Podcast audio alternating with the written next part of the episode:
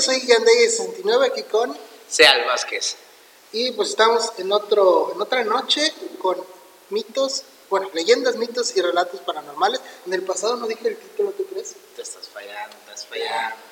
Pero bueno, la vez pasada les dije que íbamos a tener invitado, pero pues por cuestiones económicas no se pudo esta vez, pero pues igual para la próxima semana vamos a tener no solo invitado, sino ya algunas sorpresitas bien chidas para el podcast que nos tienen muy emocionados.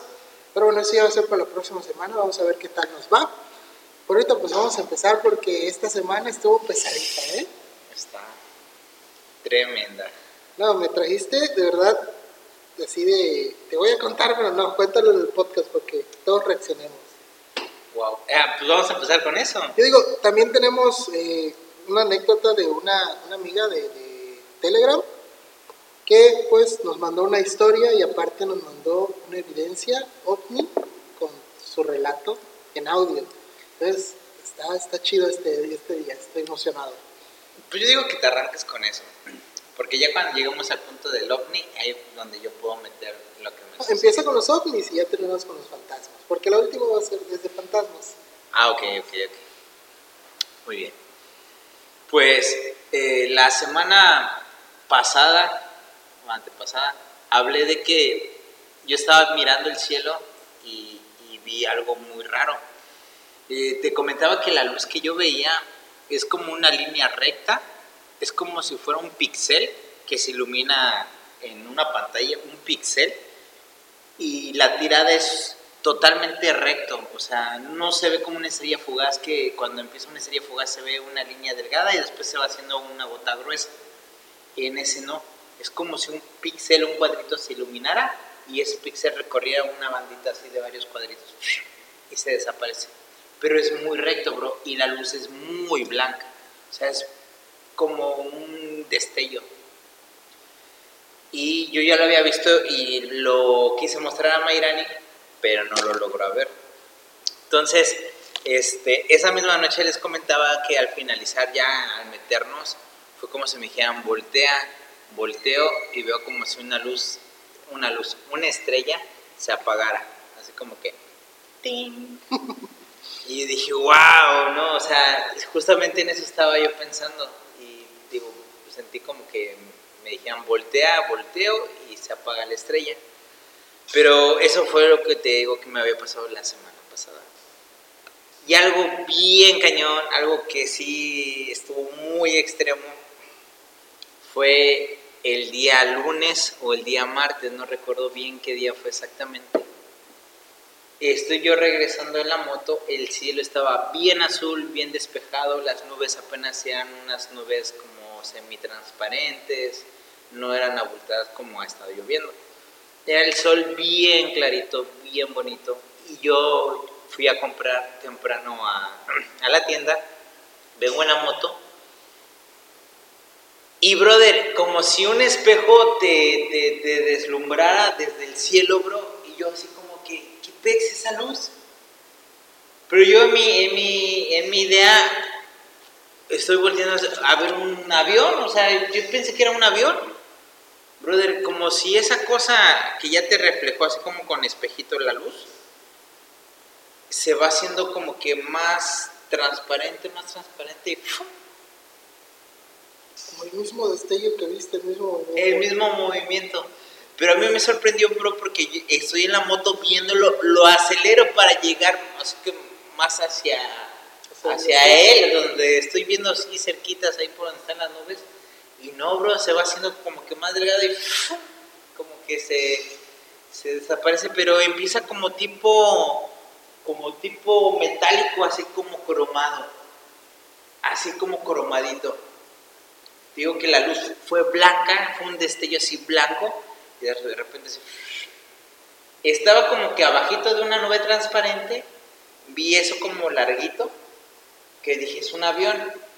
El único que se me viene. cigarro, entonces. Y así como tipo... Pero al, al, verlo y todo eso, bro, se me erizaron los pelos de mi brazo, de todo mi cuerpo, y yo dije, qué pex, que acabo de ver. Y entonces entré bien emocionada, le conté a Mayrani y todo eso. Este, otra noche salimos y todo eso, y ella vio la misma luz así cuadradita, así en el cielo, que es luz blanca. Y cuando yo le comenté lo de que había ido a la tienda, que me dice, pues así era exactamente lo que yo vi allá por Walmart. Era como una, una luz blanca así, gotita, dice que primero se fue levantando, se fue levantando. Dice que les habló a todos, que no, no, no, y no volteaban. Cuando ella vio, no me hizo el mismo movimiento, pero hacia arriba. Y el que yo vi fue eh, transversal, horizontal. Y dice, pero así, el mismo, así como me lo estás describiendo, y dije, Te está poniendo tenso. Y sí, o sea, lo estoy viendo así como que más seguido, más común y con más, más claro. Y, y, nunca lo había visto yo así a esas horas del día, era en la mañanita, te estoy hablando como a las ocho y media, nueve de la mañana. O sea, el cielo así bien clarito, las nubes así, o sea, no te esperas ver un, un ovni, ni siquiera estás pensando en nada de eso. O sea, no te estás despertando, estás fresco. Y digo que se ve así como un tipo espejo, te deslumbra y se ve como si fuera de ese material como metálico, como cromo, como cromado. Y de repente se hace invisible, bro, porque se va haciendo como invisible. Y me estaba explicando a Mayrani que es como un tipo de camuflaje que se, que, que, se explica, que usan como un tipo de camuflaje como de espejo. Como el de, ¿cómo se llama? El de Chicken, Chicken Little. sí, es lo que estaba pensando. De hecho, bueno, esto no, no, tiene nada que ver con tu historia, pero últimamente desde, desde el capítulo que grabamos que se perdió, que lo estábamos mencionando mucho, pero es que era de aliens este, de que empezó la oleada, no ha parado en realidad la oleada, güey. O sea, sigue habiendo videos. Lo que pasa es que recientemente viste que Estados Unidos liberó sus documentos este, de, UFO, pero también le cambiaron el nombre. No me acuerdo cuál es el nombre ahorita, pero tengo entendido que cambiaron el nombre, ya no es UFO, ya no es objeto ovni, o sea, ya no, ya no es eso. Le cambiaron el nombre, entonces como cambiaron el nombre, pues la gente ya no está buscando los, nuevos avistamientos, porque pues, siguen buscando lo de UFO y les sale todo lo viejo.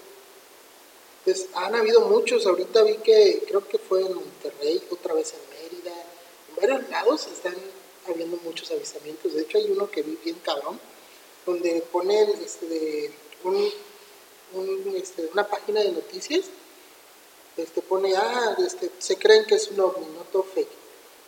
Pero viendo el video porque es un video donde graban como 30, 40 personas y van cambiando para cada video de las personas en diferentes puntos de la ciudad. Voy a ver si lo consigo otra vez. Este, y están cambiando de toma de cada uno de los que grabaron ese mismo objeto posado en, en el cielo y dicen es que no se está moviendo, ¿qué está pasando? Están grabando. Y hay muchos, muchos, muchos, muchos avistamientos últimamente. Ah, pero ese sí lo, o sea, lo, lo explicaron que era. No, no, no, no estoy hablando del, del globo, porque ah, uno se pasó lo mismo, el del, no, no, no, no, Ese creo que fue en Estados Unidos, el que tú dices del globo no fue, creo que fue en España o algo así. No, ese literal tenía luces, y de hecho vi otra donde, ese lo vi en TikTok, donde dicen, este, ponen el audio de Bob Esponja, ¿qué es eso? está el cielo y hay una luz. Pero eh, se ve que tiene una buena cámara el vato, un buen celular y empieza a hacer zoom. Y de esa luz, entre la nube, empiezas a ver como un montón de luces haciendo formas. Pero es que no vuelan como drones, no son drones, porque yo he visto show de drones, he visto drones como vuelan, es más... Eh, lineal, ¿no? No tan lineal, o sea, sí tienen curva, pero se sienten como movimientos fluidos, casi como si fuera un pájaro. A cambio, eh, la, diferencia grande que tienen los ovnis es que sus movimientos son fluidos, pero no se, no se ven naturales. ¿Me explico? Pues muchas veces en eso te puedes fijar cuando ves un video o, los ves en, la vida real, que tú los, a primera vista, como tú dices, ah, es un avión, pero luego hizo un movimiento que no es natural, natural o sea, se desvaneció y ¿qué avión hace eso? está cabrón. Entonces, ha, habido muchos avistamientos y, y, algo que me sacó de onda, que quería hablar de ese tema, pero la verdad ya no investigué mucho. Resulta que hay un tipo diciendo, no me acuerdo ahorita el nombre, que viene del futuro, desde septiembre, empezó un poco antes de septiembre, empezó a dar eh, sucesos que iban a pasar, y entre esos está la muerte de la reina. ¿Y lo dijo? Y lo dijo. Ay, güey. Y luego dijo que para, creo que el 19 de septiembre, algo así, iba a haber un avistamiento ovni, o un contacto alienígena, algo así.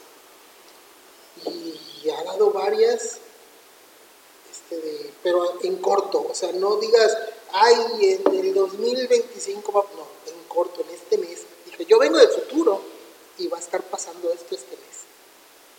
Y ya han empezado a pasar sus predicciones, güey. Entonces, no he investigado mucho. Hay que checar quién es. Lo, lo, voy a, lo voy a buscar bien. Interesante. Y me sacó de onda por lo de la muerte de la reina, güey, cuando, cuando ya había leído eso. Lo leí casi empezando. ¿Sabes? También leí por ahí un efecto Mandela con la reina Isabel, que según habían puesto un post en Google que en el 2012 ya había muerto la reina Isabel. ¿Sí?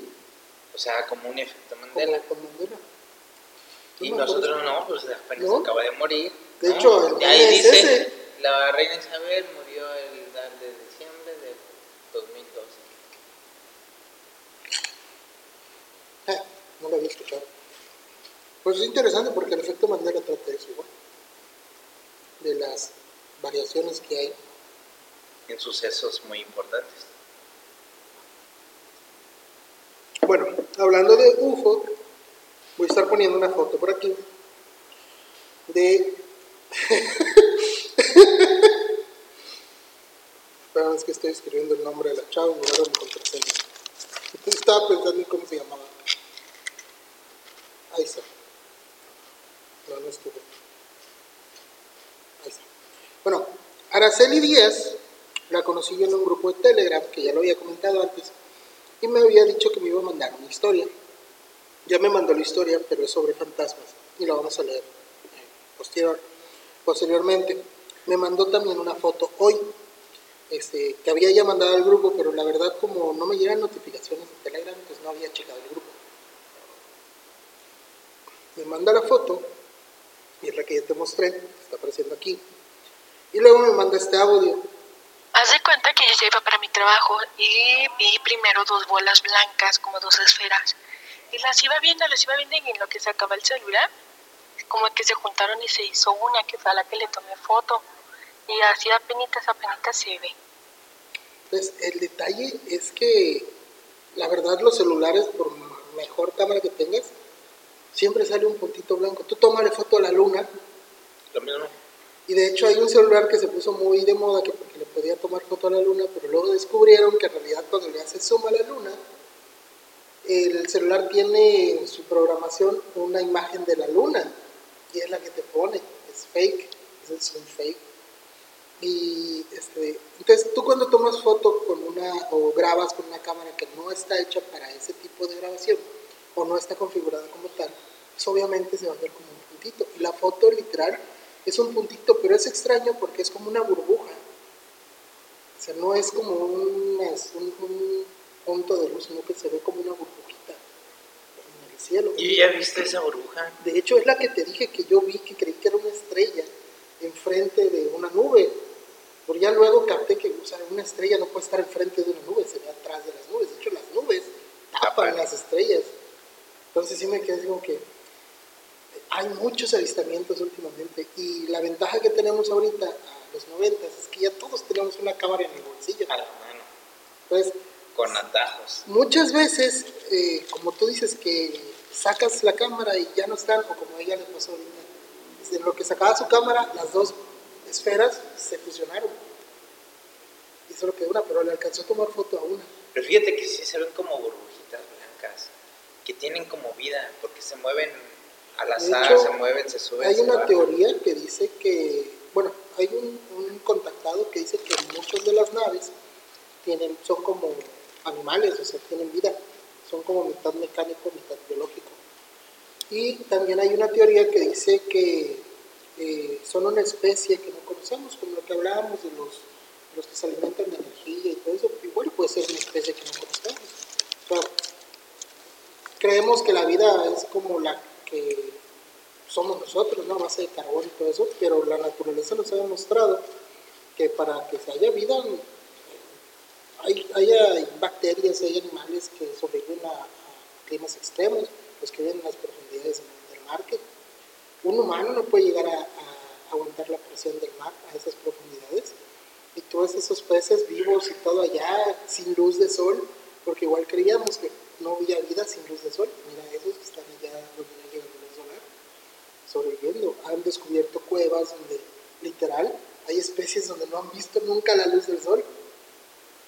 Entonces, este, nosotros creemos que somos, la vida es así como nosotros, pero puede ser que nos sorprendan y que haya otros tipos de vida, que sea inteligente. No, y aparte, diferente tipo de vida y diferente tipo de dimensiones. Porque sin duda nosotros estamos en una dimensión donde podemos crear cosas, donde todo se puede hacer y todo se puede ser en nuestra imaginación. Y no sé cómo está la onda, pero pasan muchas cosas raras que por decir, eh, elementos que tú creas, eh, asesinos, eh, fantasmas, formas, tanto que lo piensas, lo creas. Llega un punto donde empieza a, existir ese tipo de, seres porque alguien ya lo pensó, alguien ya lo... Yo una vez en la primaria creé una tulpa sin saber, ahorita ya sé que es una tulpa obviamente, pero en ese tiempo yo no sabía qué era, yo nada más este, recuerdo que yo era el nuevo de la escuela y pues yo nunca he sido de muchos amigos, uno, dos, cuando mucho. Entonces esa, yo me acuerdo que entre los cuates empezamos a, decir que había una niña fantasma en la escuela, que la habíamos visto, y que era puro choro, porque este, pues, espantábamos a los chamacos. Cabe mencionar que nosotros estábamos en el turno de la mañana, de la mañana no pasan esas cosas. Pues prácticamente yo estaba en segundo, segundo tercer grado de primaria. Y empezamos a contar esa historia de que la niña se había muerto porque en la escuela había como un teatro, así, una concha que se había muerto ahí, que se aparecía ahí la niña. Pues con el tiempo, más chamacos empezaron a contar esa historia, ya hasta lo escuchábamos. Ya ves que había concursos de, bandera y todo eso. Yo estaba metido en todo eso, soy nerd. Y me acuerdo que ya en otras escuelas nos decían, oye, en tu escuela hay una niña que se murió y ya había llegado a otros lados. Y de repente, una mañana, yo me acuerdo que ese, era para exámenes, es que terminas tu examen y sales temprano. Entonces ya había un grupito de niños en la concha acústica. Es como salimos y escuchamos que salen corriendo y gritando porque habían visto el fantasma. Entonces, de allá ya se empezaba a aparecer la niña fantasma. A varios había espantado. Y ya era así como que, güey, nunca hubo. Pero fíjate que eso ya ha pasado en varias veces y, y como que concuerda con lo que contó Fepo de sus seres. No me acuerdo cómo se llaman. O sea, con tal de producir un miedo, es lo que pasa en, en Matrix. Las máquinas. Y Animatrix. ¿Cómo son las naves de, los, de, las, de las de Matrix? es como un esperma pero con tentáculos. Exactamente. ¿Tú has visto cómo se forman las medusas? ¿Cómo se forman las medusas? Ah, ¿cómo se forman? No, no, no tengo idea. ¿No? El océano empieza a tener tanta contaminación, tanto desequilibrio, que empiezan a salir como tipo tentaculitos, así como en las piedras transparentes.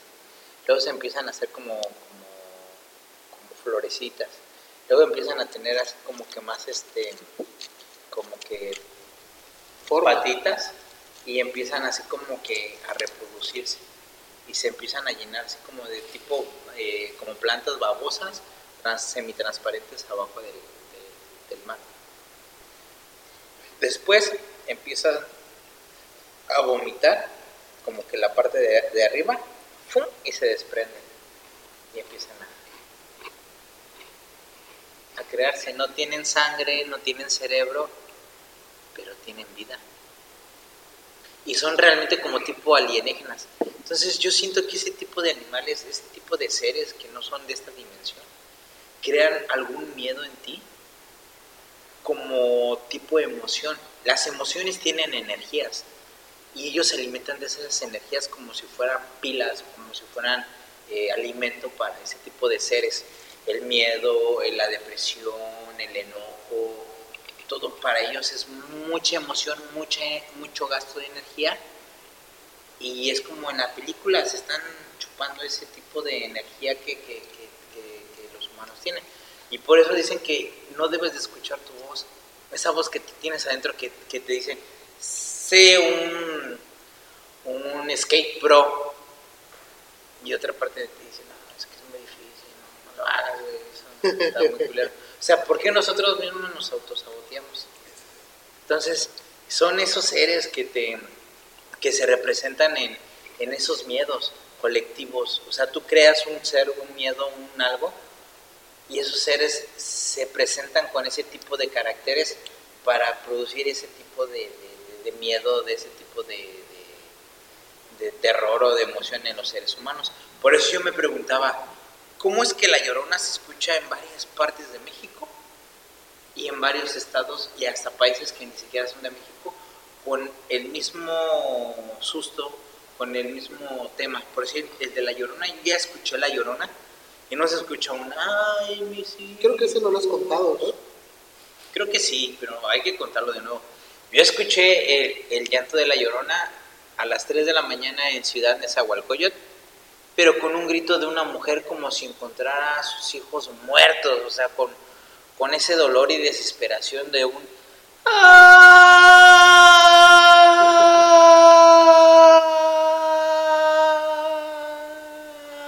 pero no para el grito, o sea, tú dices, ya tiene que haberse cansado esa señora y está gritando más y se escucha como un retumbrado en, así eh, ambiental que sientes hasta la tristeza y el y a la bestia es un grito pero horrible brother horrible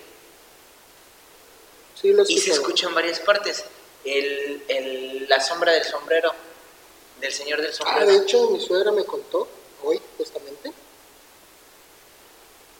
cuando yo estaba niña estaba, vivía en Tabasco. Y este, ella nunca había visto un charro. En su vida estaba chiquita, era de una niña de pueblo prácticamente. Nunca había visto un charro. Entonces dice que un día eh, ellos tenían como plantación de café. Entonces los árboles tenían como un metro y medio más o menos de altura, los pantanarcos. Más, como dos metros cuando mucho. Y dice que había un hombre vestido de negro, alto, con un sombrero. Pero ella no sabía qué, le asustó porque vio cómo abrió los árboles y se fue entre los árboles. Entonces ella le dijo a su mamá, y su mamá le dijo, ¿qué es el charro? Y dice, ¿qué es un charro? Nunca había visto a una persona así, menos tan alta. Sí, sí, es de las pocas experiencias que ha tenido su y hoy le pregunté, ¿sí? ¿qué le espantaba usted? Ya me contó que lo escuchaba. Entonces yo creo que sí ha de existir ese tipo de, seres. ¿Te acuerdas que yo te dije que debe de haber como una legión, un, algo que no te deje, como te diré, como trascender, como evolucionar, como como que te quieren tener dormido, o sea, como si de eso se, se dedican y el, podcast de, de Fepo, el último que, el último que estuvo, estuvo bien interesante por tratar de ese tema, brother. Es como que la respuesta a lo que habíamos dicho. No me acuerdo qué nombre tiene, lo estoy buscando. Y este. Ay, es que me acuerdo que lo vi igual en otro podcast, el nombre de eso. Pero tiene mucha, mucha lógica, o sea quieren pues, seguirse robando nuestras emociones, nuestras... Al final, pues como te digo, no sabemos a ciencia cierta, porque todos los días sigamos descubriendo especies nuevas. ¿Qué tal si esas cosas los fantasmas, los espíritus, los seres de oscuridad, los de sombra, los ovnis. O sea, uno no sabe qué otras formas de vida nos podemos encontrar en el futuro. Es como con los virus, con las bacterias. Cuando llegó la- el primer científico dijo, hay seres microscópicos que nos están enfermando. No lo puedes ver. ¿Cómo sabes? ¿Qué, qué ser microscópico, qué ser invisible te va a estar haciendo daño? Es básicamente lo mismo que me estás diciendo. O sea, es un ser invisible ¿Qué te está haciendo que te daño? está haciendo daño de cierta manera. No de la misma manera que lo hace un virus, pero te está haciendo daño. Entonces uno no sabe qué, qué puede haber, qué puede Como la historia esa que contó Fepo igual, que dice que vio a un ser que se comía algo negro que salía de la mente de la persona, o sea, de la cabeza. Ah, sí, y sí, esa cierto. persona estaba deprimida. Sí, sí me acuerdo de eso.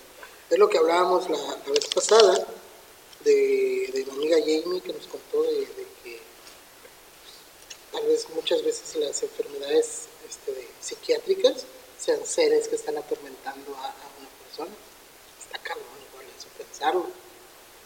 Porque pues imagínate que toda tu vida te esté atormentando un ser, un demonio, no sé, algo así. Está cabrón. Yo siento que esos embrujos o esos trabajos que hacen, exactamente hacen eso, crean a un ser que te va a hostigar a tal persona y que va a hacer eso, que tenga una misión en Sí, lo mismo pienso. Entonces, pues tiene mucha razón. ¿Y por qué esa persona se tiene que enterar que está siendo trabajada? Porque si no, no funciona. No existiría ese ser. Y es que es curioso porque cuando, cuando te están haciendo brujería, siempre hay alguien que te planta la semillita. Y no es alguien que te esté haciendo el malo o el brujo. Una persona random que de repente te dice, oye, no te estarán haciendo brujería. Ah, eso es brujería. Y así como que, No, no creo. Pero ya te plantaron la semilla. está cañón. Ay, no me aparece y ya antes me aparecía un montón.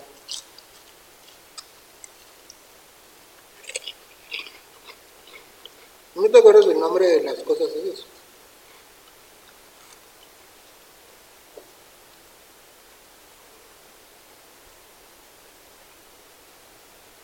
Vamos a ver. Arcontes. Ar- Arcontes. la encontramos al mismo tiempo. De tu teléfono. y Sabía que la había- Arcontes.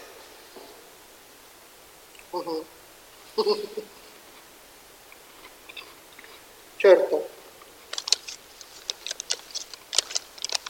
Nos conectamos, te lo pasé en que lo vi. Está cabrón eso de los arc- arcontes. Bueno, ya perdí la historia. Voy a contar la historia que me mandó Araceli. Ara, ara. ¿Dónde está? Muy un chileno.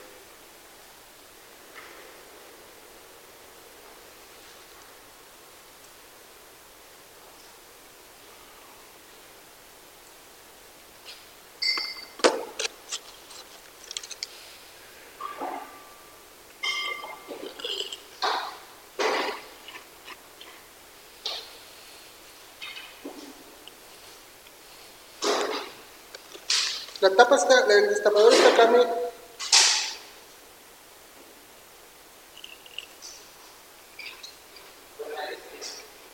Ah, ya.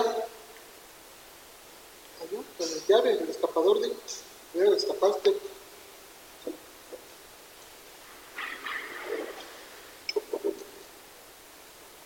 Imaginación se calentó rápido esta. Oye, esa que está. está-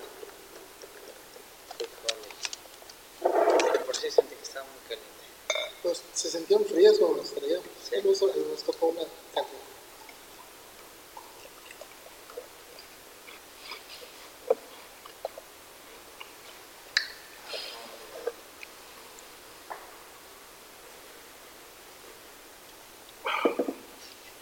Sí, yo creo que cuando empezamos a hacer directos, que dejamos dejar el se acabó. Sí, ya lo voy a pasar acá. Bueno, ¿estás, estás dentro? Dentro. Bueno, voy a empezar con la historia que me mandó Araceli, que dice, y discúlpenme por si me equivoco leyendo, pero hay algo de dislexia en mí. Hace aproximadamente 11 años, cuando yo estudiaba la secundaria, yo soy de Zapopan, Jalisco. Estudiaba en la secundaria mixta 42, Luis Donaldo Colosio. Esta escuela es grande. Son varios bloques de dos pisos, donde están las aulas. Cuando yo estaba estudiando ahí, se decía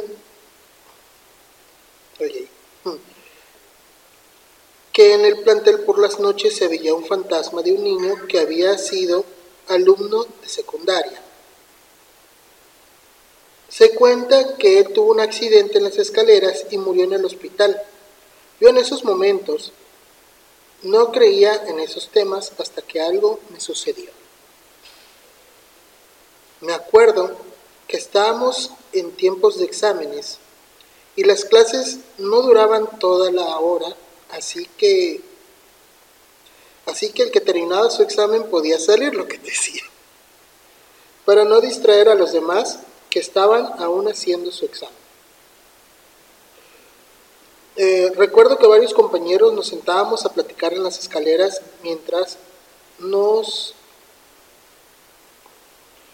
llamaban o sonaban el timbre para reiniciar las clases cuando de pronto nos dimos cuenta que otros alumnos estaban atrás del salón jugando con algo cuando se dieron cuenta que estábamos observando, nos dijeron que nos fuéramos, que nos fuéramos de ahí. Eran cosas de grandes. Ellos estaban jugando con una ouija. Decían que estaban contactando al chico que se había muerto en aquel accidente. Yo no le tomé mucha importancia a lo que decían, hasta que empezaron a ocurrir cosas extrañas en el plantel. Casi siempre pasaban cosas raras en las dos últimas clases del día. Por lo regular, las ventanas, lo cual era muy raro porque yo estaba en las aulas del segundo piso. Así sucedió. Ah, por lo regular nos tocaban los cristales de las ventanas, porque, perdón, es que está difícil. De las ventanas, lo cual era muy raro, porque yo estaba en las aulas del segundo piso. Así que sucedió por varios días.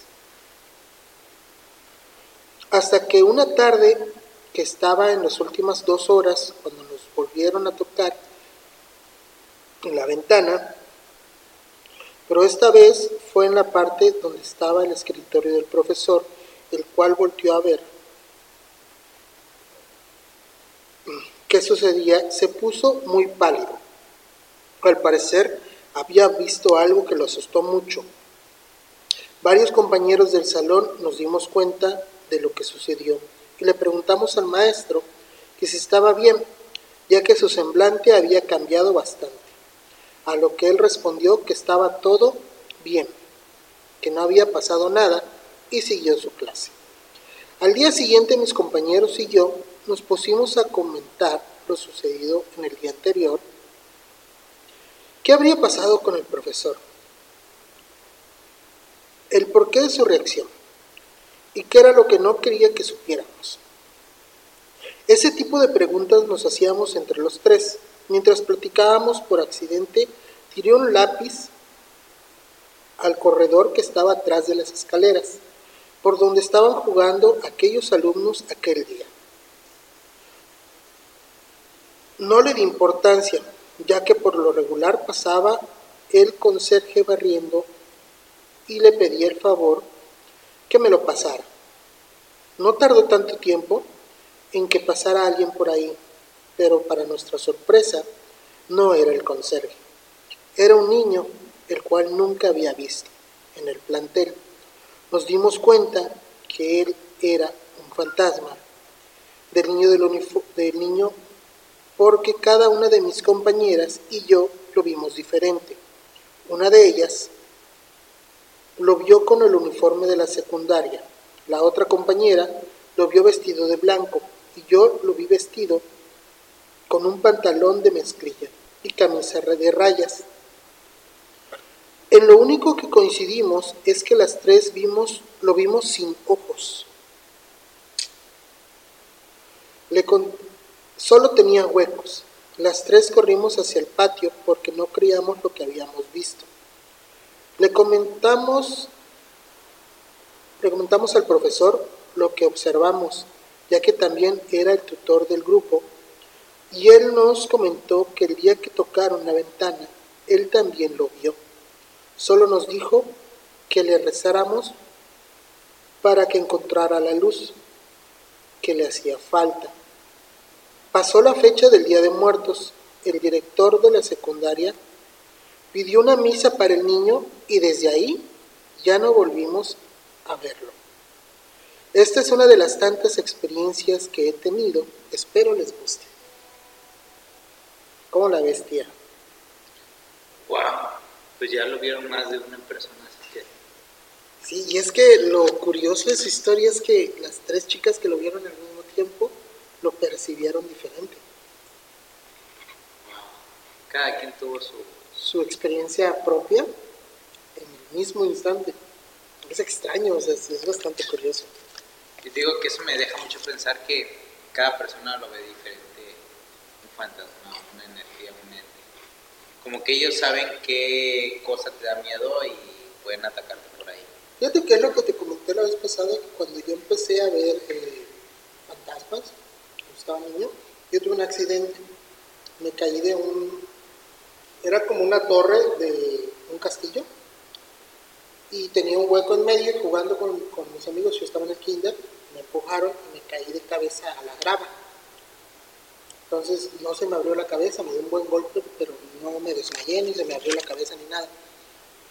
A partir de eso yo empecé a ver fantasmas y los percibía como si los acabaran, se acabaran de morir si tuvieron un accidente, si les habían disparado, si lo habían macheteado. Yo los veía ensangrentados, como si se hubiera levantado un cadáver. Y me hablaban y me decían, pero yo en ese momento no entendía. Yo los escuchaba como ahogados, como debajo del agua. Yo he escuchado cuando te hablan debajo del agua, así, que no se escucha bien. Así los escuchaba, pero a mí me daban miedo en ese momento. Entonces, conforme fue pasando el tiempo, este y yo me interesé más en el tema, fueron cambiando para mí los espíritus.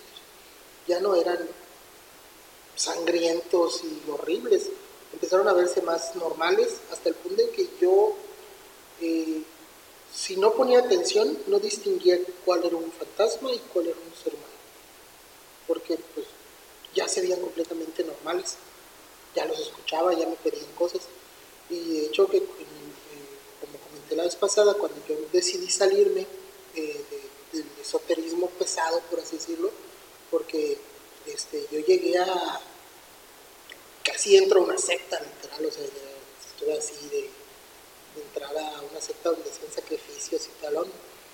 Pero pues esto yo lo hacía literal. Yo empecé a vivir solo a los 16 años, ya por completo, separaron mis papás, y vivía solo en un departamento. Entonces como que parte la depresión, en parte la curiosidad, llevando esos rumbos. Pero cuando ya este de, pues muy oscura la cosa, decidí salir. Y una persona me dijo que debo, debía hacerme protecciones. Y me dijo, ¿cómo? Entonces, eh, él me dijo que cuando yo ayudara a un alma o lo que sea, hacer lo que esté buscando, porque a veces son cosas triviales y a veces son cosas que, ah, dile a mi familia que ya no lo hago, porque sí te ocupa mucho. Como te dije, ellos te ven como un faro. Y mientras más lo hagas, más brillante eres ellos, más te llegan y más. no acabas nunca. Lo dejé de hacer. Pero este, sí cuando de repente necesito alguna protección más porque siguen pasando cosas, pues haces un favor y favor con favor se pagan, Y ya te protegen una vez y ya. Continúa su camino. Pero es que está pesado, la verdad. Cuando ya este, pues, empecé a ver de sacrificios y demonios y Dije, no, este no es mi camino, la verdad. No, no me gusta ese rumbo. Sí, está pesado, ¿no? Así que por ahí se empieza, como que por ahí, por ahí se agarra. En esos momentos eh, que necesitas una ayuda, un consuelo, porqué, como que se presentan esas oportunidades. Fíjate que a mí me pasó un relato con personas bien raras, como brujos, como brujas, se juntaron al lado de mí un día a las 12 para desenterrar un muerto. Entonces yo les dije que no. Me ¿qué le vas a pedir? ¿A pedir a quién? Pues, tú le vas a la médica o a las chivas. Cuando me dicen las chivas, sus caras cambiaron. Y dije, no, no, no, no, yo le voy a la médica, no le voy a. Y váyanse de aquí porque esto ya está.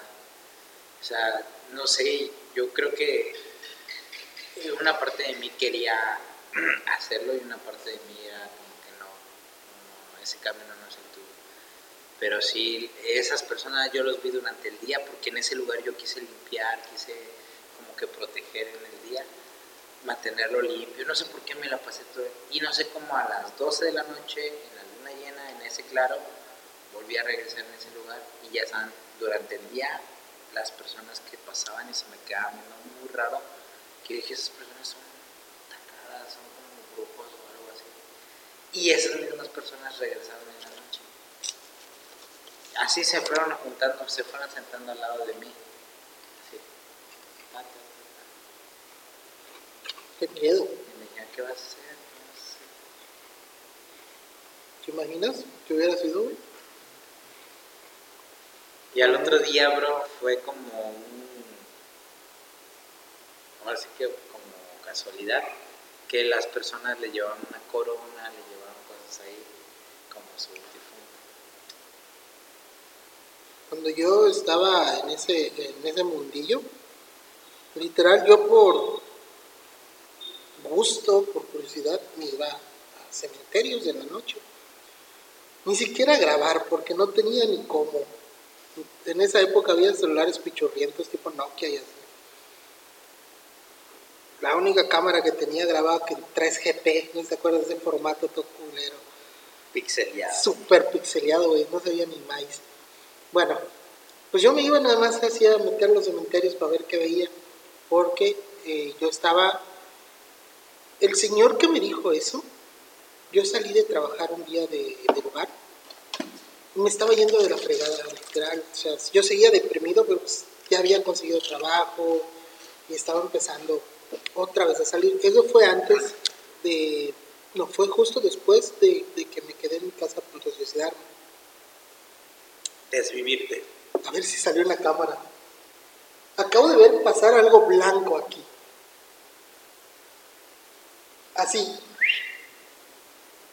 Ay, ojalá ya haya salido la cámara. Está cerrada la cortina. Checa el minuto.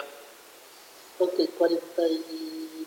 no, 40, 40 más o menos por ahí. 40. Ok, El otro fue a las 32, cuando se escuchó el ruido. Está bien. Ah, bueno, este de, el caso es que yo salí un día de trabajar y salí temprano porque por alguna razón no había nada de gente. Normalmente abríamos a las 9 y para las 12 de la noche ya estaba lleno. Por eso no había nada desde las 9, no hubo nada, nada, ni una persona. Y el gerente dijo, ah, ¿saben qué? No quiero, hoy no quiero trabajar. Vamos a cerrar cerramos el bar y nos dimos cuenta que no había gente porque en el centro estaba viendo un evento, un concierto, el que acaba de ver, así hicieron un evento de venía alguien a cantar y había baile y había puestos de chiapas y zapatos, y, así, como siempre se pone. Bueno, pues estaba yo caminando, estaba por enfrente del Telcel que está allá y se me para un señor alto, grandote y me dice, a ti te hicieron mucho mal. ¿Tienes una moneda? Y yo así como que, tengo un peso. Yo ganaba mi propina y era con lo que vivía propinas y ese día no tenía propinas. Un peso. Solo tengo esto. Ah, no importa con eso. Yo creí que quería dinero para decir, ah, no sé, hay una rubia que te está sacando. Pero, o sea, solo agarró el peso sacó de su bolsa una telita roja con unas piedras y lo envolvió, lo amarró con un listón que no sé ni de dónde sacó y me lo puso en la mano y me dijo, cuando se te pierda, cumplió su misión, me dice, pero tienes que hacerte este, tus protecciones. A mí ya me habían dicho, como te comenté, cómo hacer protecciones, pero no las había hecho. Y me dijo, vas a buscar miel, te vas a bañar en agua tibia con miel. Cuatro veces de luna llena. Y se fue. Y ya se fue, se, se perdió entre la gente. Se fue a mi, topamos y se fue para, para atrás y yo como que, ¿qué pedo, no? ¿Qué acaba de pasar? Me puse a buscar la miel. Y no había miel en ningún lado. Fui al mercado, fui a los puestecitos, fui al, a- al bazar que se pone de agropecuarios, que se pone ahí en el parque de las casitas. No había miel en ningún lado. Llegaba, ¡ay, acabo de vender el último! No encontraba miel. Más o menos así estuve como un mes sin encontrar nada. Y un día salí a botar basura hacia la reja de mi casa y pasa un viejito. ¿Me compra miel? Yo compré la miel, me eché los baños y todo.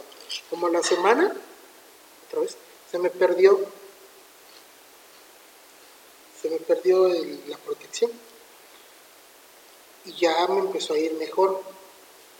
Todavía pues, seguía teniendo problemas en el amor y todo eso, que es lo normal. Pero pues ya no me iba mal este, en el trabajo, ya no, o ya sentía yo igual un ánimo mejor. Me puse a hacer mis protecciones. Entonces, literal, yo le digo, yo, yo tengo 24 protecciones. Si tengo menos, me siento, ya es, es algo más como un miedo que me da, ¿no? Porque sí llegó al punto en que ya era de que las así horrible. Entonces, este, de, aprendí igual cómo dar protección a las personas que, quiero, porque pues normalmente dicen, ah, no te puedo hacer daño a ti, pero está él, está él. Entonces, aprendí cómo. Y un día le regalé una taza a una amiga que yo quiero mucho. Y se la no le dije que era una protección, ella sabe todo esto y sabe que yo veo espíritus y cosas más. Le regalé la taza, pasó un mes y de repente me habla, güey, ¿era una protección la taza? Sí, porque explotó en mi mano. me preparé mi café, lo serví, me estaba yendo a mi escritorio y ¡puf! explotó como si le hubieran dado un balazo a la taza. Ya, pues ya cumplió, Leo, porque o sea, ya llega el momento en que tienes el presentimiento de que algo malo va a pasarle a alguien. Entonces, pues ya me preparo así, una pulserita, algo que no parece nada, pero que en realidad es mucho. Y, y no sé por qué empecé a platicar. Pero pues sí, aprendí a eso cuando yo estaba metiéndome en todo eso, porque sí me dio mucho miedo, porque no vi el sacrificio que hicieron, pero me enteré que fue. Y la neta, yo dije, no, no, no, no, no, no. Y hasta ahorita, verga, no. La neta está culero, ya a ese, a ese rumbo. Está cañón. Pero sí te digo que yo siento que sí hay como seres de no este, de esa dimensión, pero que sí se, se alimentan y puede ser, puede ser todo, o sea que como extraterrestres o mismos robots que hemos construido, Nosotros del futuro, no sabemos, ¿no? O sea, fíjate que apenas me pasó por la mente una idea idiota o loca sobre que, ¿te imaginas que también los astros tengan, tengan vida y que piensen, que, que sientan astros.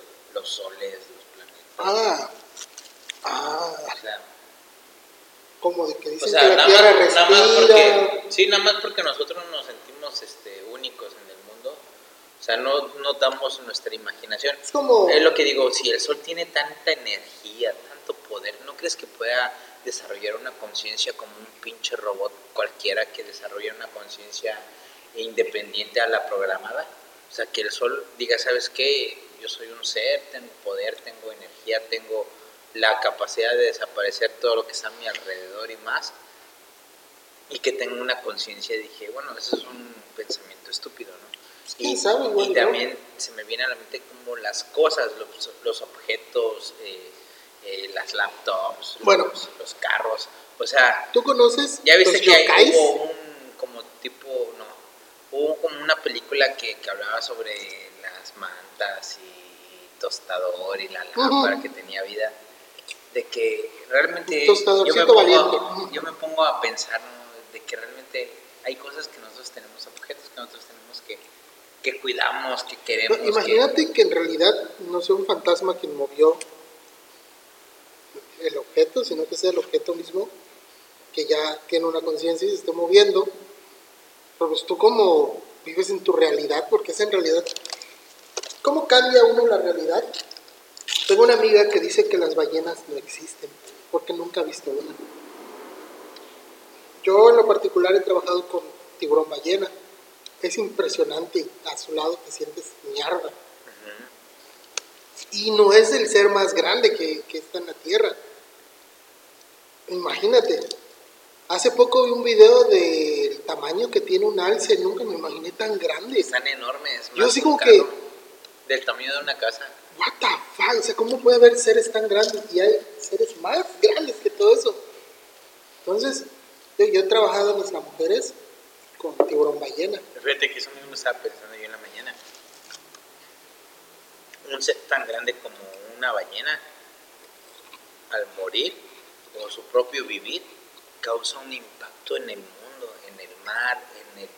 O sea, te lo juro que, que un animal así tan grande como los elefantes, las ballenas causan un impacto drástico en el mundo. Por decir, si los elefantes dejaran de, de- de vivir, ese pasar entre los árboles, ese reforestar entre los mismos árboles, lejos. son los que reconstruyen o construyen ar- eh, arquitectónicamente las selvas. No solo los, los grandes, los pequeños, si la abeja También llega a extinguir. nos extinguimos todos, cabrón.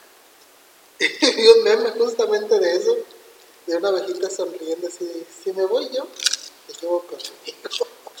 y sí es cierto, o sea, dependemos, la naturaleza está tan equilibrada Tan, tan, tan, que hay equilibrada. muy pocas especies que dice si la desaparecemos no pasa nada. Si es Por que no hay ninguna. Por lo menos que yo sepa solo el mosco. Y aún así puede ser que haya otra, una otra especie que dependa del mosco. No te puedo decir, ¿sabes qué? Si quitamos esto, está cabrón. Es equilibrio perfecto. O sea, si quitas un insecto, un mamífero sufre y el otro mamífero más arriba de esa cadena sufre y los árboles sufren y ya no hay quien... O de sea, hecho, nosotros, como dicen en los hombres de negro, somos el virus de, de- de la Tierra. del planeta. Nosotros, si se fijan, esto se lo comenté a una amiga hace mucho tiempo. ¿Cómo reacciona el cuerpo humano cuando tiene un virus? O una bacteria, o una infección. Se calienta, Para eliminar se calienta para eliminarlo. el ¿Qué es lo que hace la. Tierra? Lo que te decía, no sea que los astros tengan una conciencia. De hecho, hay una película, vivo. no sé si ya la viste, este de, ay, no me acuerdo cómo se llama, lo voy a poner acá, que trata de que la Tierra ya como que llega a un límite y empieza a generar una toxina en el aire por medio de los árboles, que vuelve loca a la gente y se empiezan a matar. ¿Ya la viste? No me acuerdo cómo se llama ahorita esa Sí, película. Y trata justo de eso, o sea, Es que pongámonos a pensar, ¿qué animal necesita ropa para vivir? ¿Qué animal? Solamente nosotros somos animales que necesitamos ropa para vivir. O sea, nosotros no estamos diseñados para este planeta, ni para el ecosistema, ni para... es lo que decían, que nosotros estamos más adaptados al, a Marte que a la Tierra. Ah, Porque dice, eh, al estar tan cerca del sol, el sol aquí en la Tierra nos hace daño. A nuestra piel nos da cáncer de piel, si con una exposición nos quema, pero en Marte no llega tanto. La gravedad de la Tierra con el tiempo nos afecta en la columna. Cuando llegamos a viejos, por el peso que tiene la gravedad hacia nosotros. Fíjate que, que, es chistoso, pero así siento que no, que hay una verdad pequeñita que una todas las verdades. Es algo que no nos están diciendo. Es algo y todo, a lo mejor, que no nos están diciendo. O sea, eh, hay. Yo siento que en la Biblia nos están diciendo una parte de la verdad, pero que no quisieron decirlo completo. No sé, pero. Mira, como te comenté otra vez, perdón, en el podcast perdido, cuando yo me puse a leer todos los libros santos, porque yo tenía esa, es esa que duda, lo dicen se claramente. une. Es que es extraterrestre. La Sí. vida que nos, que nos los mayas lo dicen claramente. son extraterrestres. No había nada, empezó a haber agua, empezó a haber, y los dioses llegaron a la tierra y plantaron la semilla de la vida. O sea, para mí, eso me está diciendo, vino un científico y puso esto aquí para ver qué pasa. y es que hay tanta diversidad en el planeta, en un solo punto en el universo que dices, ¿cómo no va a haber más en todo, el universo? ¿Cómo en un solo punto del universo hay más de 100.000 especies diferentes? De agua, tierra, insectos. O sea, ¿cómo hay tantas especies diferentes en un solo sitio? O sea, para mí eso es ilógico. Eso, que, que haya tanta diversidad En un solo en un solo planeta, que sea tan diferente, que haya seres que aguanten calores extremos, fríos extremos, eh, presión extrema, que pueda vivir sin sol, que pueda vivir con sol, que pueda, o sea, esa diversidad tan enorme es ilógica para mí. Y es que yo siento que, por decir, la película de Star Wars es tan real, bro. Yo creo que es algo así. Es como decirte, ¿sabes qué? Sí, sí hay puertos, sí hay galaxias, puntos de... ¿Sabes qué he pensado mucho? Que ya viste la película este de Odisea del Espacio. Bueno, la película trata, spoiler, pero ya es demasiado tarde si no la has visto. Perdón, tú no la has visto. A lo mejor sí, pero no. Bueno, en Odisea del Espacio de repente un día empieza la película donde muestran que los, creo que neandertales, encuentran un obelisco negro. Entonces, uno de los monos al tocarlo, como que evoluciona y adquiere un poco más de inteligencia y empieza a crear herramientas, con lo cual evoluciona su especie. Pasan años, miles de años, y llegamos a la época actual, bueno, 1990 creo, 2000 y encuentran otro obelisco. Entonces, esa película trata de que unos seres super evolucionados en el universo, en planetas diversos, Sancho, en planetas diversos ponen obeliscos negros que marcan el punto de la evolución de esas especies. ¿A qué me refiero? Encuentran el primer obelisco, pasan al siguiente nivel.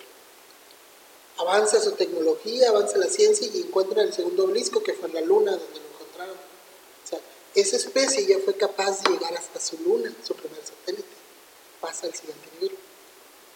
Pasan años, adquieren la tecnología y llegan hasta, no me acuerdo, Marte, Venus, algo así, y encuentran otro obelisco, que es donde dice esa especie, mira, ok, ya eres capaz de llegar hasta aquí, tienes la inteligencia y la tecnología suficiente para avanzar y conocer todo el espacio. Y ya evoluciona nuestra especie humana y se convierte en un ser avanzado y toda la onda. De eso trata esa película, está súper Se me pasada. figura como lo de las profecías de... Baba Yaga.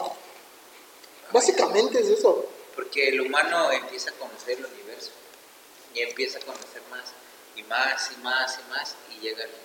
Entonces, yo digo, como te digo, para mí es ilógico que haya tanta diversidad en el planeta. Y ya me, ya me conspiraron, digo, pero piénselo tantito. Tú ve una, una granja de hormigas. Todos son de la misma especie, todos evolucionan igual.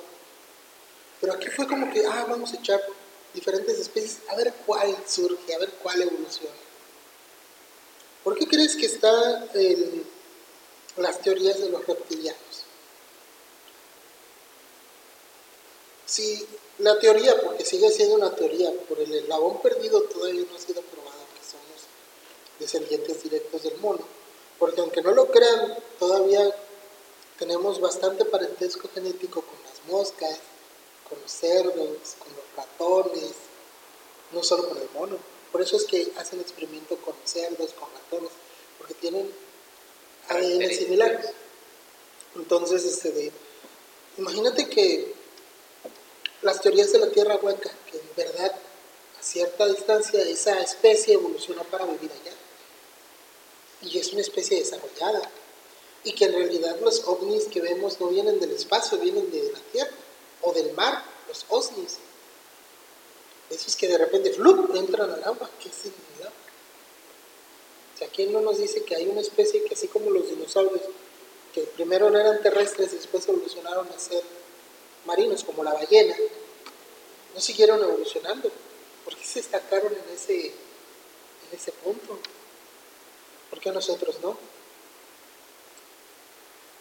Los delfines tienen un cerebro bastante más capaz que el ser, humano, al punto de que ellos tienen ecolocalización.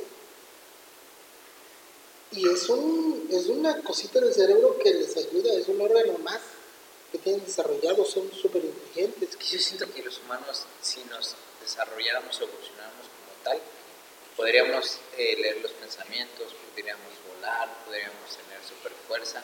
¿Sabes qué es curioso? que en muchas culturas, a lo largo de la historia, cuando se empezaron a documentar las cosas en grifos, en pinturas, pestres, hay seres. Bueno, hay seres que dicen es la misteriosa bolsita, porque siempre hay dioses con una bolsita. Una bolsita. Que parece súper. Entonces, la teoría dice que esos son los seres que nos ayudaron a, evolucionar, a que nosotros seamos la especie dominante.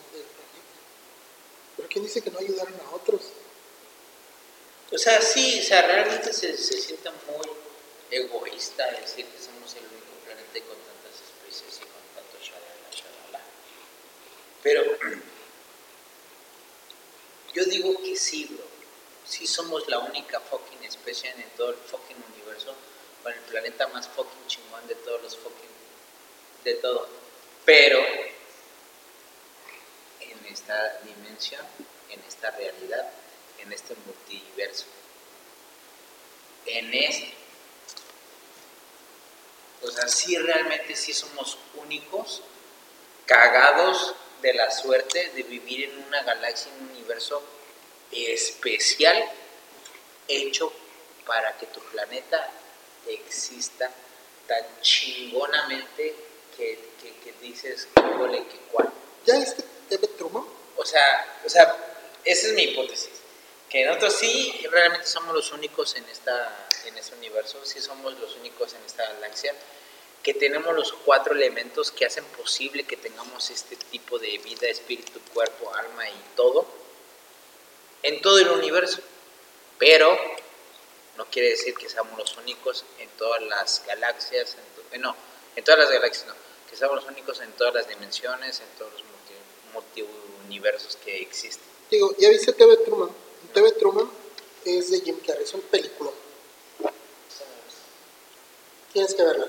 Trata de una persona que se da cuenta que toda su vida es una simulación. De hecho, está tan fuerte esa peli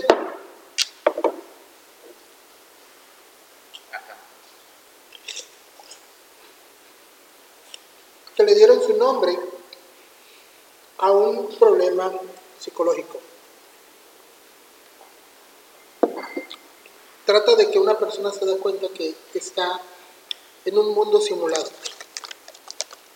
Pero no es como, como Matrix o algo así, no. No que se da cuenta que su vida es un programa de televisión, que, que empezó desde el día que nació. Ah. Ah, es Entonces, en su mundo, él está como en una cápsula, donde puede ver el horizonte, el mar y hasta donde llegan las nubes y ve que se nubla y todo. Es su realidad. Al punto en el que de repente cae una lámpara del set, porque es un set gigante, es un domo. Y en las noticias, ah, un avión se accidentó y empezó a tirar piezas de... Le dan lógica a su, a su mundo. Ok, voy a conectar tu hipótesis con esto. ¿Recuerdas que en Hombres de Negro, al final de la 1, nos muestran que cada galaxia, cada universo es una canica donde están jugando seres más grandes? Imagínate, nosotros tenemos, eh, tenemos imágenes de todo el universo, supuestamente. ¿Ok? De estrellas que están a más de 5 mil trillones de millones de años. Imagínate, como tú dices, somos el único ser vivo en este, en este universo. Y lo que estamos viendo en las imágenes que nos muestran los satélites de todas las galaxias y todo eso, imagínate que solo sea una imagen puesta para que digan, ah, es más grande esto de lo que es, como hacen con las peceras y los peces. La pecera le ponen un fondo marino para que parezca algo más grande. El pez no sabe que no está en un.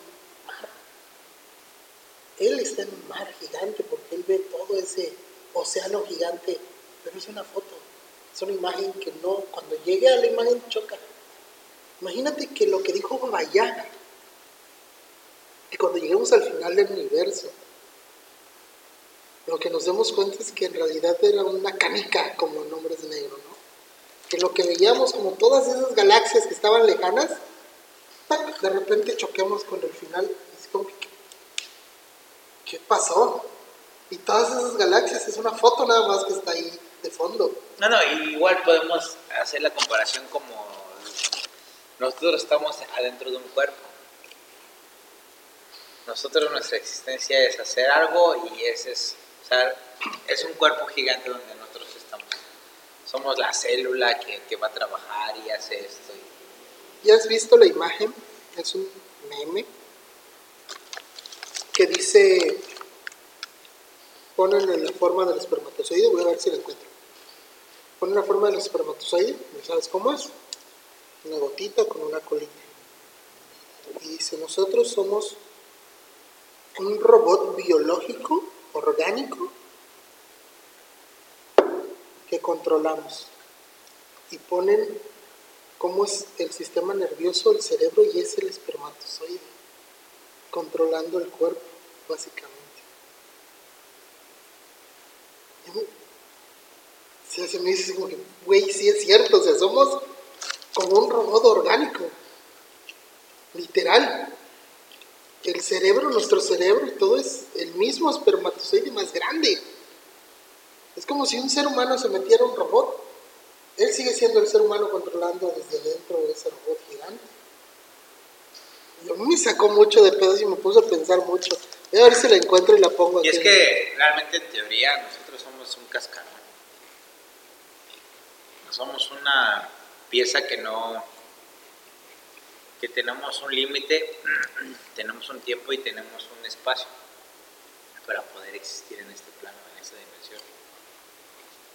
Pero nosotros eh, trascendemos es otra dimensión Los mayas lo decían así. que no vemos. muchas religiones lo manejan de la misma que no manera. lo sentimos, que no. Pero, y de eso se trata, ¿no? O sea, en esta dimensión, en este planeta, en esta galaxia, en este. En realidad, nosotros solamente podemos estar aquí físicamente en un cuerpo. O sea, serás muy poderoso, muy. Pero en esta dimensión solamente puedes existir en un cuerpo. Por eso los demonios no se pueden materializar tal cual, por eso a lo mejor otros seres de otras dimensiones no se pueden materializar tal cual, porque hay reglas, o sea, existen reglas espirituales y reglas hechas y fundadas, no sé por quién, pero hay reglas. Por los seres humanos. Pero hay reglas.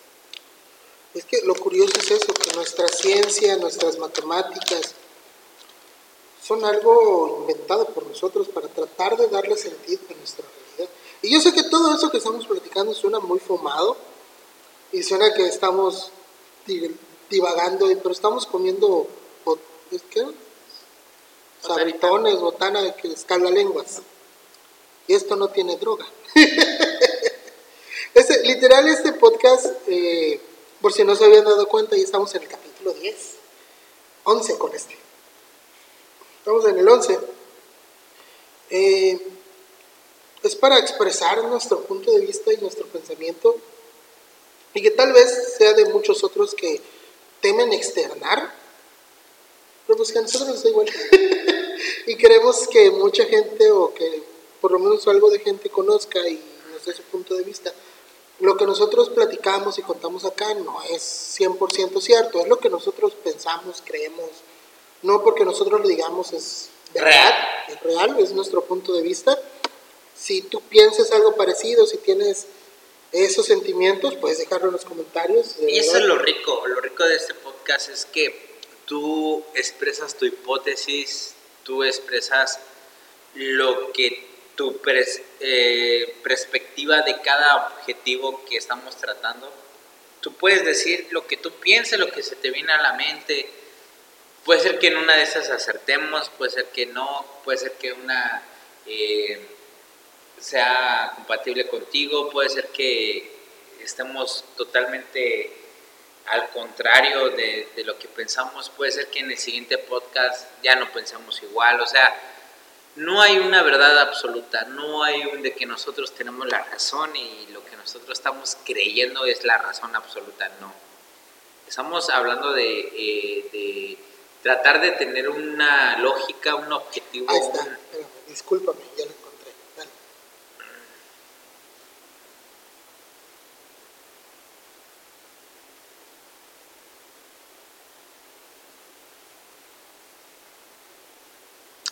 Sí, puede ser, ¿eh?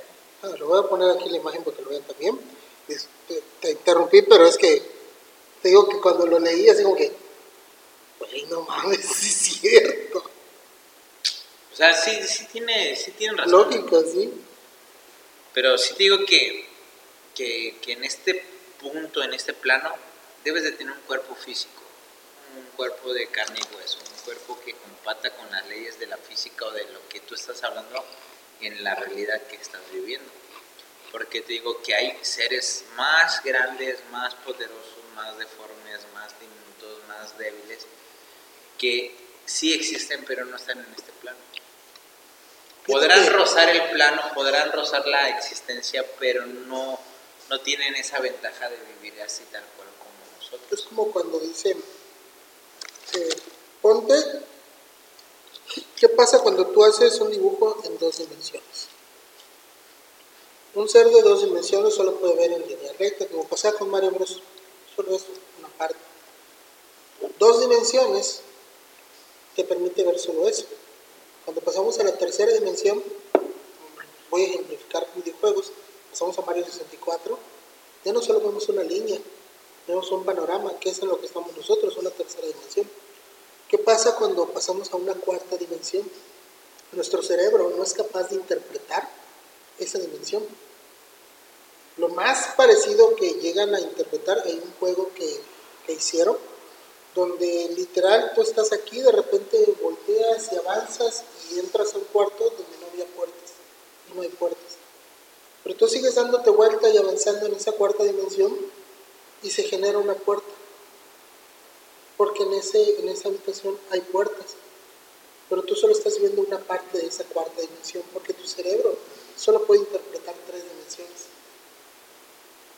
Está muy interesante ese, Fíjate que lo que yo estaba hablando igual esta mañana es de que le decía a que muchas veces los seres humanos maduramos o evolucionamos un poquito más en los sueños.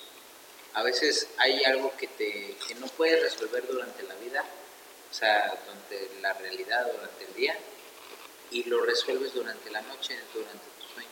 A veces uno empieza a tener situaciones o problemas que afrontas en tu sueño y los afrontas también que dices, ya sé cómo hacerlo. Entonces ya cuando llegas a tu realidad, a tu, tú ya sabes cómo está el show y ya lo soñaste, ya lo... Esto me pasó hace unos días. Yo me acosté a dormir. Acosté temprano porque tenía mucho sueño. Acosté como las 7 de la noche. Estaba bien cansado porque me desvelé. Me levanto a las 5 de la mañana para hacer desayunos. Estaba súper desvelado. Me dormí temprano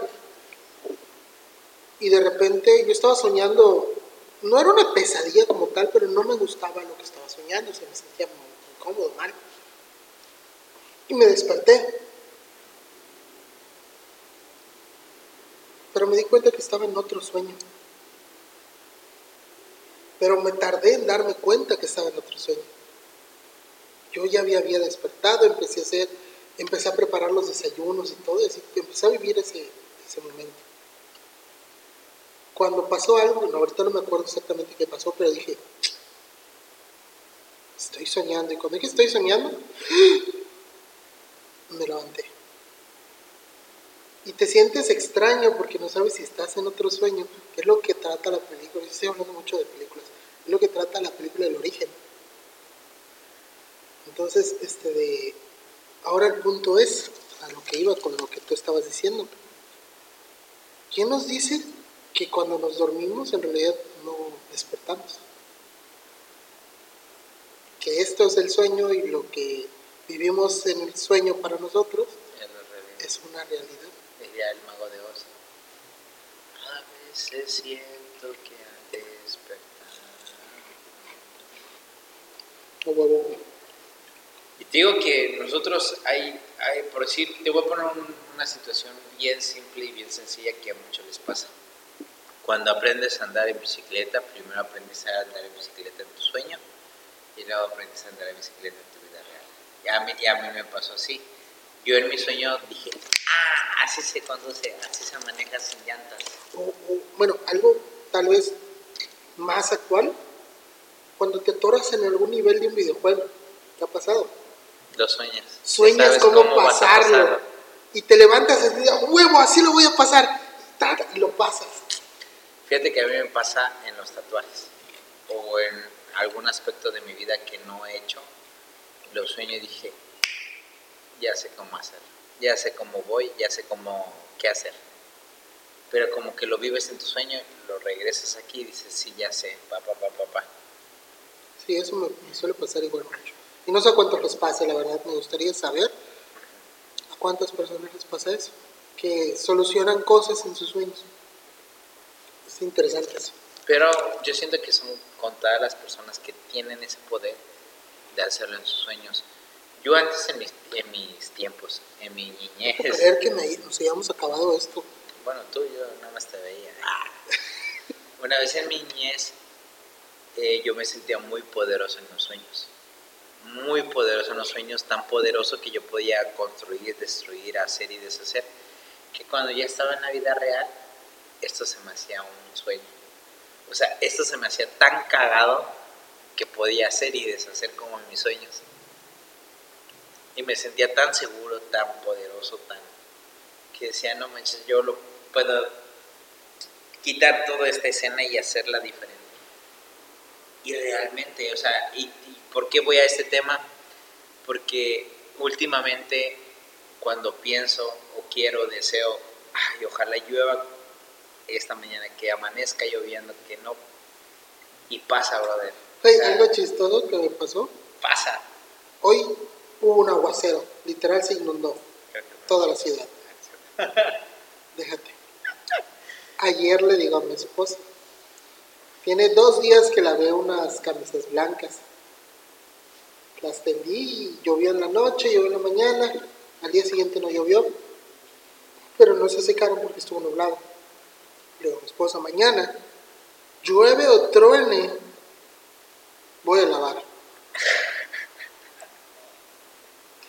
Literal, me levanté con un rayo que pegó tres veces. ¡Ta, ta, ta! Sonó. Me levanto y digo, ¿qué está pasando? Y veo a mi esposa sacando agua del baño. Está, está saliendo agua del vacío. Veo el patio y tenemos como una, una barbita así entre la puerta para que no entre agua. Y estaba como a un dedo de que entre el agua por allá. O sea, estaba literal Rebosando. rebusándose el patio, güey. Y veo afuera y está la inundación por todos los rayos, la lluvia, así como si estuvieran tirando cubetas de agua, güey. Y yo sigo que, ok, no quieren que lave, qué pedo. Pero así se lo dije, güey. Y se ríe, ah, no quieren que lave, porque le dije, llueve o truene, voy a lavar, me Pero quiero. fíjate cómo, cómo las palabras y el pensamiento son muy fuertes. Las veces que he dicho, ojalá ella amanezca lloviendo, ojalá amanezca, amanezca lloviendo. O sea, no tiene nada que ver, pero lo he deseado. Y en la mañana, que yo me desperté para irme al gimnasio, me acerqué y estaba todo bonito. Y yo dije, "Ay, ¿por qué no fue esos días que estaba lloviendo si en la noche estaba lloviendo? Me meto al baño y ya me había pasado otra vez. Que la primera hasta lo conté que se mete a Mayra y me dijo, ¿qué? ¿Vas a ir al gimnasio así? Si está lloviendo. ¿Cómo? Sí, ya empezó a caer el aguacero. Y lo mismo pasó. Cuando ya me metí que dije, ay, ¿cómo no son de esos días? ¿Cómo quisiera que lloviera? empieza el aguacero y no para y ¿para qué lo decir? Y pasa, bro, o sea, es, es algo que es como casualidad, pero sí llega a pasar. Y yo lo que no quito el dedo de renglón es esas personas que sueñan que vuelan. Yo sueño mucho que bueno. Y lo más curioso es de que siempre quieres enseñar cómo volar. O sea, que dices, Sí, güey, es bien Es fácil. fácil, corres es bien y- fácil. sí, güey. Hay dos formas de hacerlo. La número uno, la que tú acabas de decir. La otra, concentrándose. No, la número, ah, entonces hay tres. La número uno es correr rápido Y volar. y dejarse caer y volar. Ajá. Esa es la que tratas de decir a la banda. También hay otro que es Aleteando, como te dije la vez pasada, o sea, huevo. Y ya vas, Te empiezas a hacer así y te empiezas a elevar como, güey, nada más hazlo. güey". algo así, ya estás. Y la otra, este, que te digo que fue de las últimas que soñé, concentrándose, como que, güey, es fácil. y siempre es fácil. Está cabrón. De hecho, la última vez que lo soñé fue corriendo, que es la que más sueño. Fue que le te estaba diciendo a ti y a Mayrani que llegué a su casa, ya ves que pues enfrente de tu casa, tu pues, está todo recto. Y nada más agarra velocidad. Y cuando ya sientas que no puedes más, te tiras y vuelas, te digo, y lo hago. Me voy. Y cuando me tiré así de no, ¿qué vas a? Y yo, Yo la verdad siento una libertad, una paz, un, un- güey, ¿cuánto tiempo estuve así sin hacerlo y todos podemos hacerlo? de hecho vi un video, y la vida es mejor haciéndolo.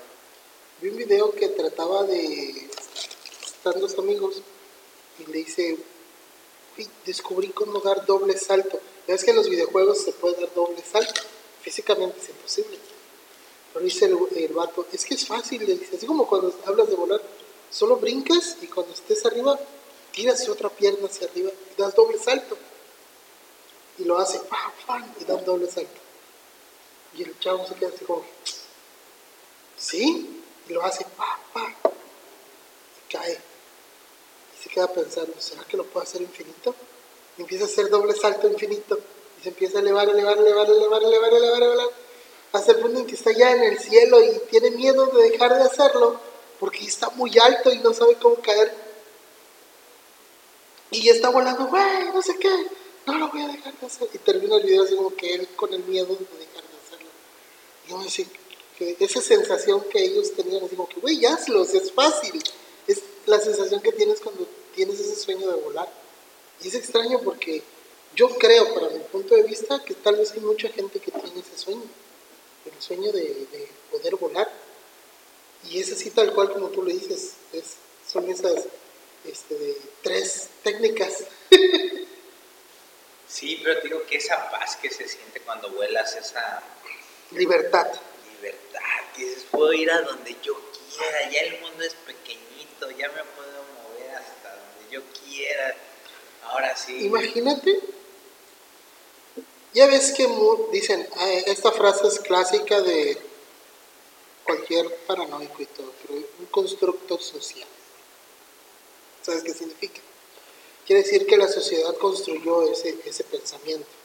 Eso es un constructo social. Pues imagínate que por el hecho de que desde el principio de los tiempos la economía ha manejado el mundo, la religión, hay tres poderes, dicen, ¿no? La economía, la religión, no me acuerdo cuál otro, pero no me importa. Imagínate que por esos poderes que nos mantienen en la tierra, es que en realidad no podemos hacer esas cosas increíbles. Porque dicen, ah, no, pues es que si vuelan, pues no voy a vender carros. Si vuelan ya no ocupan carros. Y si vuelan, pues ya no ocupan zapatos, porque no, no caminan, no se los gastan. Y, si, o sea, y es que el sueño de volar, sabes, de hace mucho, desde los dioses, los cómics, las películas, siempre está ese sueño de las personas de poder volar. ¿Por qué creen que inventaron el avión? O sea, literal, el ser humano en esa época decían, un ser humano no está hecho para volar. Y los, y los ingenieros, porque no solo fueron los hermanos Wright, fueron muchas personas, estaban trabajando en que el ser humano pueda volar. Y lo ¿De dónde lograron. vino esa, de dónde vino esa idea? Imagínate un avión, ¿cuánto pesa? ¿Cómo vuela? Son cosas que dices, es magia. Es- es- yo sé que es ciencia, Pero la ciencia y la magia mismo. exactamente, es lo que hablábamos. La ciencia y la magia son lo mismo. O sea, yo te digo, en el, eh, antes estaban los, los alquimistas. Decían, yo agarro esto y esto y hago esta, este nuevo objeto, este nuevo elemento. Es química. Ciencia. Entonces, la verdad a mí es... Y ahorita no sé si has visto, hay unos planos para un avión, un hotel aéreo. Es un nuevo hotel que tiene casino, es como un crucero gigante, pero es un avión que no va a parar en dos años, algo así. Gigantesco, enorme, tiene piscinas, hoteles, cines, una ciudad entera. Es, es impresionante. Son todavía Claro. Exactamente, pero así empezaron todos los proyectos. ¿Mm? Cuando fui a Veracruz, fui, fui al puerto de Veracruz a, a- por un concurso de baile, eh, me acuerdo que llegamos al, al hotel y yo veía un edificio gigante en, pues, en el mar y dije a la bestia, no manches, ¿será que lo construyeron en la orilla y pues, con los años pues, el mar avanzó y pues, quedó ahí en medio del agua prácticamente? No, te estoy diciendo que, ah, como que si en el Boulevard Bahía, en medio del Boulevard, en, el agua y esté el, edificio. Al día siguiente, ya que fuimos a pasear, era un barco. Literal, era un cuadrado gigante. Era un barco. Y yo dije, ¿cómo flota? O sea, ¿cómo es posible que algo tan masivo esté flotando? Y lo mismo pasa con los aviones. Yo sé que es ciencia y que hay muchas cosas detrás de eso, física y todas las cosas que, que conlleva, ¿no? Pero uno cuando ve con ojos de niño, con esa in- incredulidad, el mundo se vuelve mágico. Entonces, tú llegas con un cavernícola y muestras un teléfono, un aparato que tiene personas adentro, que te puedes comunicar con alguien. O sea, tú piénsale, hace unos años era un sueño literal, los supersónicos soñaban con videollamadas. Ya lo sabes. Ya hay videollamadas. Ya hay gimnasio virtual, ya hay. Todo lo que quieran ahí ya Lo único que nos falta para llegar a los supersónicos son carros voladores. y que ya lo hay. Y es que todo empieza con un sueño. Literal. Una vez que lo imagines, una vez que lo sueñes, Es cuestión de tiempo. que exista. Es cuestión de tiempo nada más. Pues, yo creo que ya es una hora y media, güey. Bueno, chicos, hoy creo que sí nos desplayamos y espero que este podcast no se borre porque la vez pasada más o menos nos terminamos hablando Y así. tenemos ahí varias cosillas Cositas. ahí que hay que checar. Y bueno, chicos, yo me despido, soy Gandhi 69, espero les haya gustado este... Yo digo que esta vez fue más platicando. Sí empezamos con temas paranormales, pero después nos terminamos platicando bien amenamente, como terminamos cuando estábamos en tu casa o así. Chido, me gustó. Bueno, espero les haya gustado a ustedes. Yo soy Gandhi 69, aquí con... Sea el Vázquez. Y bueno, pues hasta la próxima. Bye.